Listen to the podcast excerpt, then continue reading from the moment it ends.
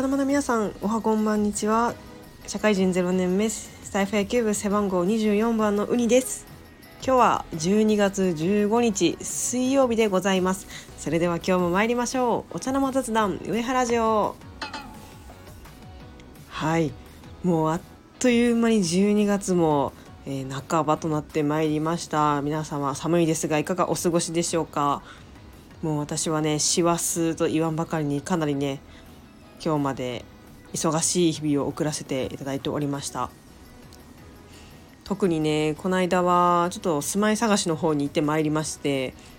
えー、なんとかねいいところに住めそうな感じがしておりましてですね。はい今はその新しい、えー、場所に引っ越すためのね物を減らす作業っていうのがまた再びはかどっているところでございます。はい。このチャンネルでは、えー、来年春から社会人になる私ウニがですね社会について学びながら社会の荒波に飲み込まれないように皆様と肩の力を抜いた雑談をする場を目指すチャンネルでございます。本日のテーマはこちら。プロ野球新人王そしてベストナイン MVP 発表でございます。はい。もう皆様プロ野球のニュースこまめにチェックしていると思うのでもうご存知かと思いますが、えー、まずは本日新人王に宮城投手が選ばれました。おめでとうございます。はい。もうこれはね期待通りの選出でした。本当にありがとうございます。もうね高卒2年目とは思えないくらいの投げっぷり貫禄でもう山本投手と並ぶぐらいのねもう投げたら勝つっていうもう本当に安心と信頼のピッチングを今シーズンはしていただきました、まあ、特にね後半はちょっとブレーキがかかって不安だなって思う時もあったんですけどもう日本シリーズとかではね途中パーフェクトみたいなピッチングも見せてくれたので来年も非常に楽しみでございます。もう何せ高卒2年の新人王ですからね。まだまだ先が長いのでとても楽しみでございます。オリックスから新人王が選ばれたのは私の中ではかなり記憶に新しい2008年の小松聡投手でございました。もう10年以上も前になるのかっていうふうにもうかなりびっくりしているんですけどはい、小松投手もね当時はなかなか無敵のピッチングをしていました、え、小松投手はその時、えー、15勝3敗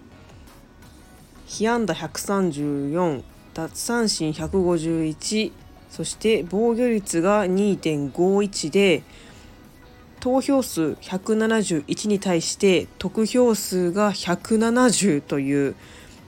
歴代2位の得票率でぶっちぎりの新人王を獲得されました。そして今年の宮城投手なんですが13勝4敗被安打118奪三振131そして防御率が2.51と小松投手と同じ防御率になっています。そして投票率が286の投票数に対して255の得票を集めてまあ、これもね9割近い得票率で新人王に選ばれました、えー、そして、えー、本日同時にですね MVP も発表されまして、えー、こちらも我がオリックスから山本投手が選ばれました。おめでとうございます。もうね あの総なめしすぎててもうなんかすごいとしか言いようがないんですけどまあもう当然ですよね。はい。セ・リーグはね村上選手だったんですけど結構セ・リーグって新人王の候補も栗林投手の他に牧選手とかねいたので結構各チームねあの佐藤輝明選手とかも各チームで活躍されている若手の方がたくさんいらっしゃったのでそういった意味では選出っていうのは結構最後までドキドキワクワクだったと思うんですけど、はい、山本投手はもう文句なしの受賞となったことだと思います。はい。そして、えー、これは先日になってしまうんですがベストナインも発表されました、えー、なんとですね我がオリックスからは山本投手宗選手杉本選手そして吉田正尚選手の4選手が選ばれました。おめでとうございます。いや4人かと思ってはい。もうそれぞれの選手見てたらね選ばれて当然ぐらいの活躍はされていたんですがまさかね4人選ばれるとは正直思っておりませんでした。大変嬉しく思っております。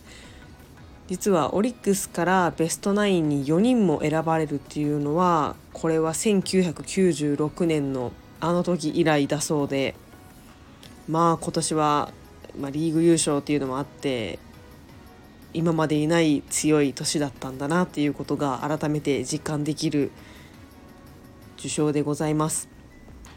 まあ、宗選手と山本投手はねゴールデングラブ賞にも選ばれているのでもちろんピッチングバッティングでも活躍をされたということで選ばれたというわけだと思うんですが、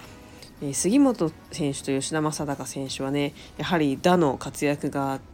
大きいということで、まあ、優勝補正というのもあって選んでいただいたと思います。本当にありがとうございます。おめでとうございます、えー、他にはですね、えー、キャッチャーが西武の森選手ファーストがレアード選手セカンドがロッテの中村選手ショートが源田選手そして外野手もう1人が柳田選手そして DH が近藤選手となっています。いやこの9人でね打線組んだらどういう風になるんでしょうね。もう最強だと思います。はい。